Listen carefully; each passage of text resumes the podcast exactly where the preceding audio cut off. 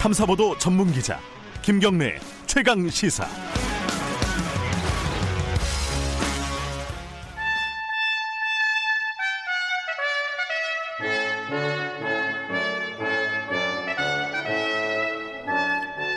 네, 매주 월요일 대한신당 박지원 의원과 함께하는 고품격 정치토크, 박지원의 정치의 품격. 오늘은 전화로 연결해 보겠습니다. 박지원 의원님, 안녕하세요. 네, 네, 안녕하세요. 목포에서 전화 받습니다. 네, 아, 명절 때문에 한 주 쉬고 지금 이 주 만에 연결을 하는 건데요. 네, 그도, 오랜만입니다. 그동안에 이제 신종 코로나 바이러스 이것 때문에 지금 난립니다. 예.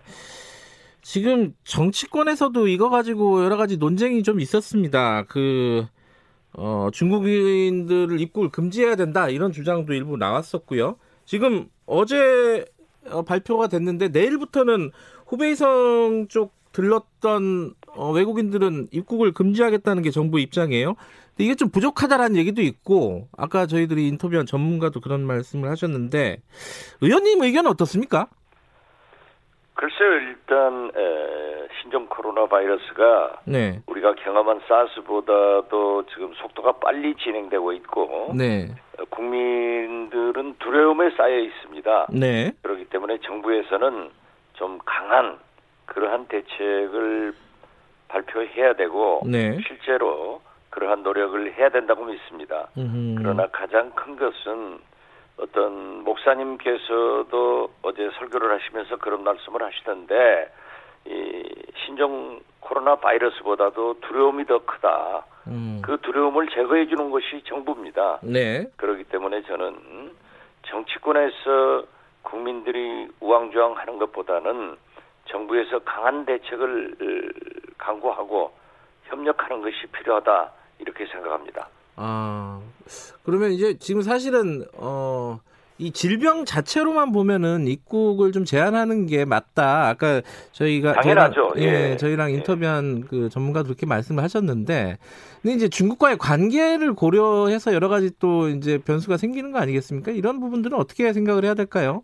글쎄요, 정부로서는 이제 더블유에이치오 권고도 처음에는 그런 것은 아니었잖아요. 네네. 그렇지만 미국 등 스물세 개 국가에서는 실질적으로 강한 입국 조치들을 에, 금지하고 있기 때문에 네네. 우리도 지금 무엇보다도 중국의 관계가 중요도 하지만은 네. 그러나 국민의 건강과 생명보다 더 중요한 게 어디 있겠습니까? 예.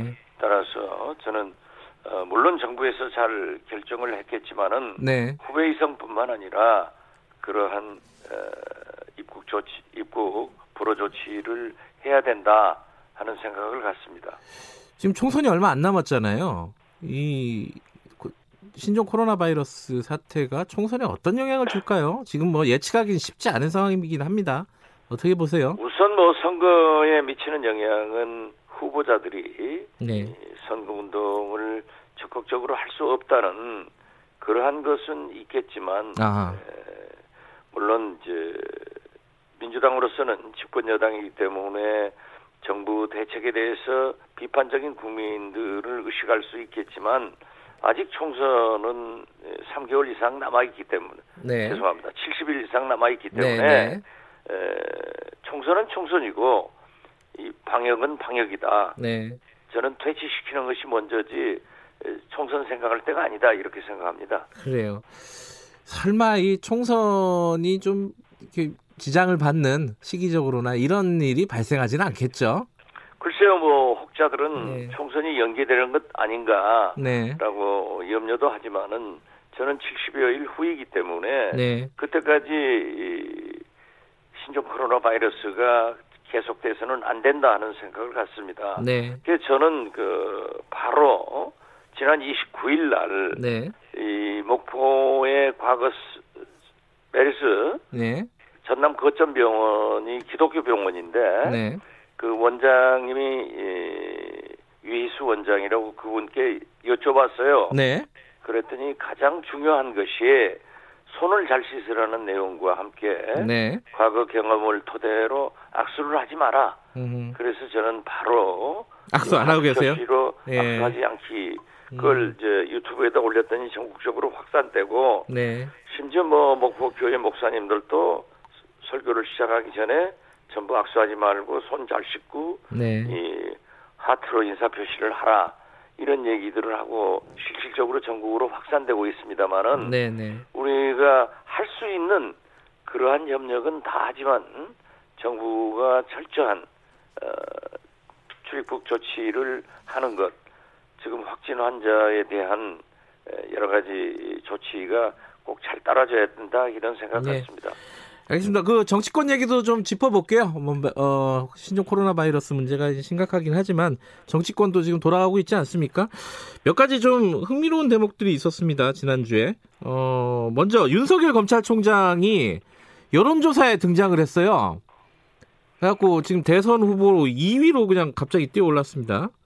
저도 그 뉴스를 보았습니다만은 예, 예. 윤석열 총장이나 대검에서 요구한 대로 예. 검찰총장은 검찰총장입니다. 예. 정치적 중립성이 있고 우리가 검찰 수사에 대해서 정치권에서 지나치게 왈가왈부하는 것도 바람직하지 않지만은 네. 또 대권 후보로 본인이 또 검찰이 원하지 않는데 그러한 그 여론조사를 올리는 것은 옳지 않다. 네. 이렇게 생각합니다. 예, 옳지 않다. 아, 옳지 않습니다. 언론사에서도 네. 이걸 빼는 게 맞다 이렇게 보시는 거예요? 당연하죠. 음흠. 왜 검찰을 자꾸 네. 그 정치권으로 끌어들이려고 하고 예. 실제로 윤석열 검찰총장도 그러한 것이 없다 예. 하고 단호하게 생각하는데 예. 자꾸 지금 최근 검찰에 대해서 우리 정치권에서 자꾸 끌어들이고 음. 간섭하고 하는 것은 옳지 않다 이렇게 생각합니다. 네, 황교안 한국당 대표 얘기도 하나 여쭤볼 게 있어요. 지금 뭐 수도권에서 나온다는 얘기까지는 했는데 어딘지는 아직도 안 밝히고 있습니다. 이거 어떤 선택을 할 거라고 예상을 하십니까? 제가 맨 처음부터 그렇지 않습니까? 이낙연 정치, 전 총리가 종로에 나간다 네. 하면은 황교안 대표는 배짱이 없어서 못 나올 것이다. 음흠. 그러나 한국당에서 만약에 자기 당 대표를 종로에 내보내지 못하고 이곳저곳 지금 뭐 심지어 용인까지 넣어가지고 예, 여론조사를 하고 있다는데 네. 이렇게 하면은 한국당이 어려워지죠. 그렇기 때문에 저는 한국당 내에서 어, 황교안 대표가 그러한 꼼수를 쓰고 있지만은 결국 등떠밀려서 종로에서 나갈 것이다 그렇게 보고 있습니다. 아 종로에서 나갈 거라고 예상하고 계신 거예요? 나가야죠. 어 아니 종로에서 여론조사하면 차이가 커가지고 이게 쉬운 선택은 아닐 것 같은데. 글쎄요, 뭐 예. 이낙연 전 총리에 대해서 절반밖에 안 나오던데요. 네. 어 지금 뭐 칠십 일 남았는데. 네. 뭐 절반 나온다고 해서 그걸 피한다고 하면은. 네. 전국적인 선거에 막대한 지장을 주지 않습니까? 음, 이 자유한국당에서요, 그 지금 황교안 대표 말고도 이 당 대표급 후보자들이 있지 않습니까? 이쪽 후보자들이 수도권에서 쭉 다 나온다 이런 얘기도 좀 들리고 있어요. 한강벨트. 그런 것은 뭐 지금 예. 어, 홍준표 전 대표나 김태호 전 지사에 대해서 고향에서 출마하겠다. 라고 하니까 주류 측에서 이제 등떠밀어서 수도권에 낸다라고 네. 하지만은 그것은 당에서 결정할 문제이기 때문에 네. 뭐 제가 왈가왈부하는 것은 안 되지만은 네. 공당의 대표가 종로를 생각했다가 다른 곳으로 가는 것은 선거 지위에 막대한 지장이 있을 겁니다. 네. 그리고 한국당으로서는 수도권에서 승부를 보기 위해서 지금 현 지도부에서 그러한 것을 검토하는 것도 어떤 의미에서는 당연하죠. 네. 음, 근데, 어, 어떻게 진행이 될지 예, 예측하기는 아직 좀 빠르죠? 그렇죠. 뭐. 네. 그런데 황교안 대표가 만약에 종로에 선택을 하고, 네.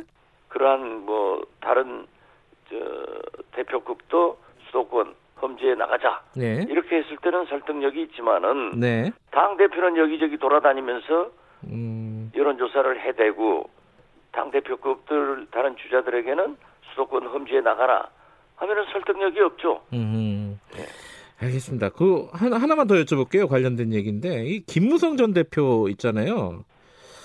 지금 어, 호남에다 차출을 한다. 그러니까 광주 차출론이 나오고 있어요. 한국당 공, 공천관리위원회에서 이게 음, 어떤 의미가 있을까요? 당선은 안 돼도 뭐 바람을 일으킬 수는 있는 거 아니냐? 뭐 이런 예측 뭐 전략일 것 같은데 어떻게 보세요?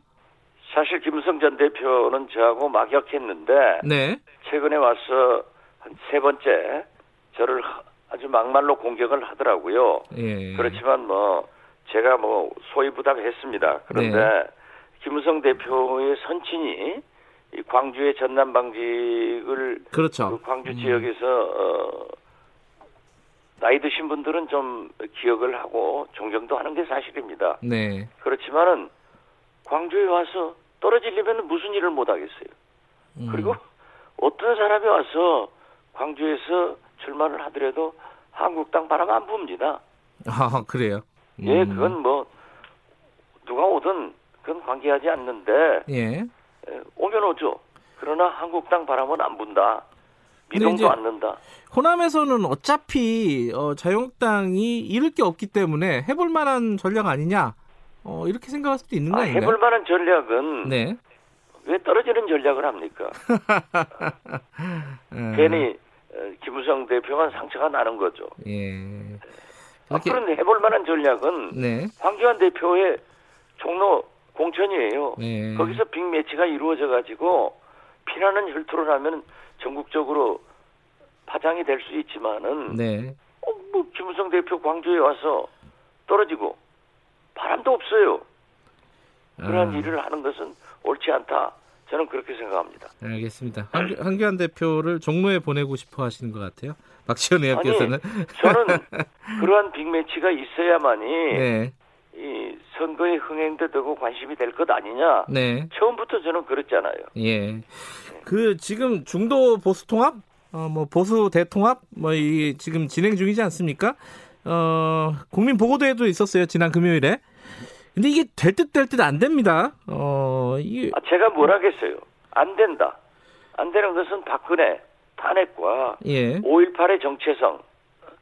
더 나아가서는 지분과 공천 관계다. 네. 지금 딱 거기에 매이지 않습니까? 음흠. 그래서 저는 뭐 어떤 몇 사람이 통합은 형식을 취하겠지만은 네.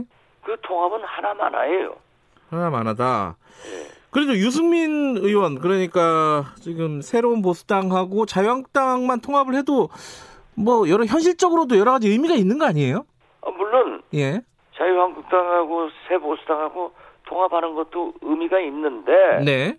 유승민 대표와 황교안 대표 간에 그것이 이루어지느냐 이거죠. 음, 안 될 것이다. 만약, 만약 네. 유승민 대표를 대구에 공천했을 때 네. 친박 신당에서 용납하겠어요. 음. 그렇기 때문에 저는 뭐 모르겠습니다. 저는 통합이 처음부터 안 된다. 저는 두 가지에 대해서는 분명했어요. 황교안 대표는 처음에 나가려고 한 종로 나가야 된다. 음. 제가 우리 김경래 기자한테 몇 번 강조를 했어요. 예. 그 그러면 그 유승민 의원이 얘기하는 선거연대 뭐 이런 형태로 진행이 될 가능성이 높지 않을까요? 그 지금 박지원 의원 아, 말씀. 그러한 것은 가능할 네. 수 있습니다. 음. 왜냐하면 서로 후보 등록하고 네. 이제 뭐 여론조사나 또 그. 새가 나오면은 단일화할 수 있는 가능성은 있겠죠. 예. 그렇지만 어떤 경우에도 제가 말하는 대통합 또 어, 협통에서 얘기하는 대통합은 안 된다. 네. 뭐 소통합 이런 것은 항상 되는 거죠. 알겠습니다. 지금 아까 말씀을 박근혜 전 대통령 얘기 잠깐 말씀하셨는데 네. 지금 황교안 대표도 그렇고 김영호 공관위원장도 그렇고. 박근혜 전 대통령 석방 얘기를 계속하고 있어요. 이게 석방이 실제로 되면은 보수층이 분열해서 더 안 좋은 거 아닌가요? 이게 무슨 전략으로 보세요? 그건 지금 현재 박근혜 네. 대통령은 석방의 요건을 갖추지 않고 있습니다. 그렇죠. 실제로. 하나는 네. 징역이 확정돼 있고 하나는 재판이 진행 중에 있기 때문에 네. 다른 법적 책임 지금 면할 수가 없는 거예요. 네. 그것은 지금 현재 자꾸 박근혜 신당으로 돌아가려고 하는 거예요. 음. 그래서 박근혜를 하려고 하지만은 또 박근혜 친박 세력들은 어떤 경우에도 탄핵을 그걸 반성하고 잘못했다. 이러한 것을 인정해라 하는 건데 네. 거기에서 안 되는 거예요. 음. 그러니까 그 지금 황교안 대표나 어, 김, 김영호 예. 이, 이 원장께서는 정략적으로 해본 말이라고 생각합니다. 어, 그러니까 실제로는 그리고 개인적으로는 예예. 장, 재작년부터 박근혜 전 대통령을 석방시키는 게 좋다. 네. 정집행정지하는 게 좋다. 건강에 어려우니까 하는 게 좋다. 저는 그런 생각 같습니다. 아, 그 박지원 의원 그러면 보수 분열되는 거예요. 음, 그러니까 지금 황교안 대표하고 김영호 위원장 같은 경우에는 실제로 석방이 될 거라고 생각하지 않고 얘기하고 있다 이런 말씀이신 건가요? 저는 그렇게 들립니다. 어. 그리고 박근혜 전 대통령이 석방이 되더라도 네. 어떠한 경우에도 황교안 등 또 자기 탄핵에 찬성한 네. 그러한 분들의 용서는 없습니다. 박근혜 음. 사전에 용서는 없어요. 음.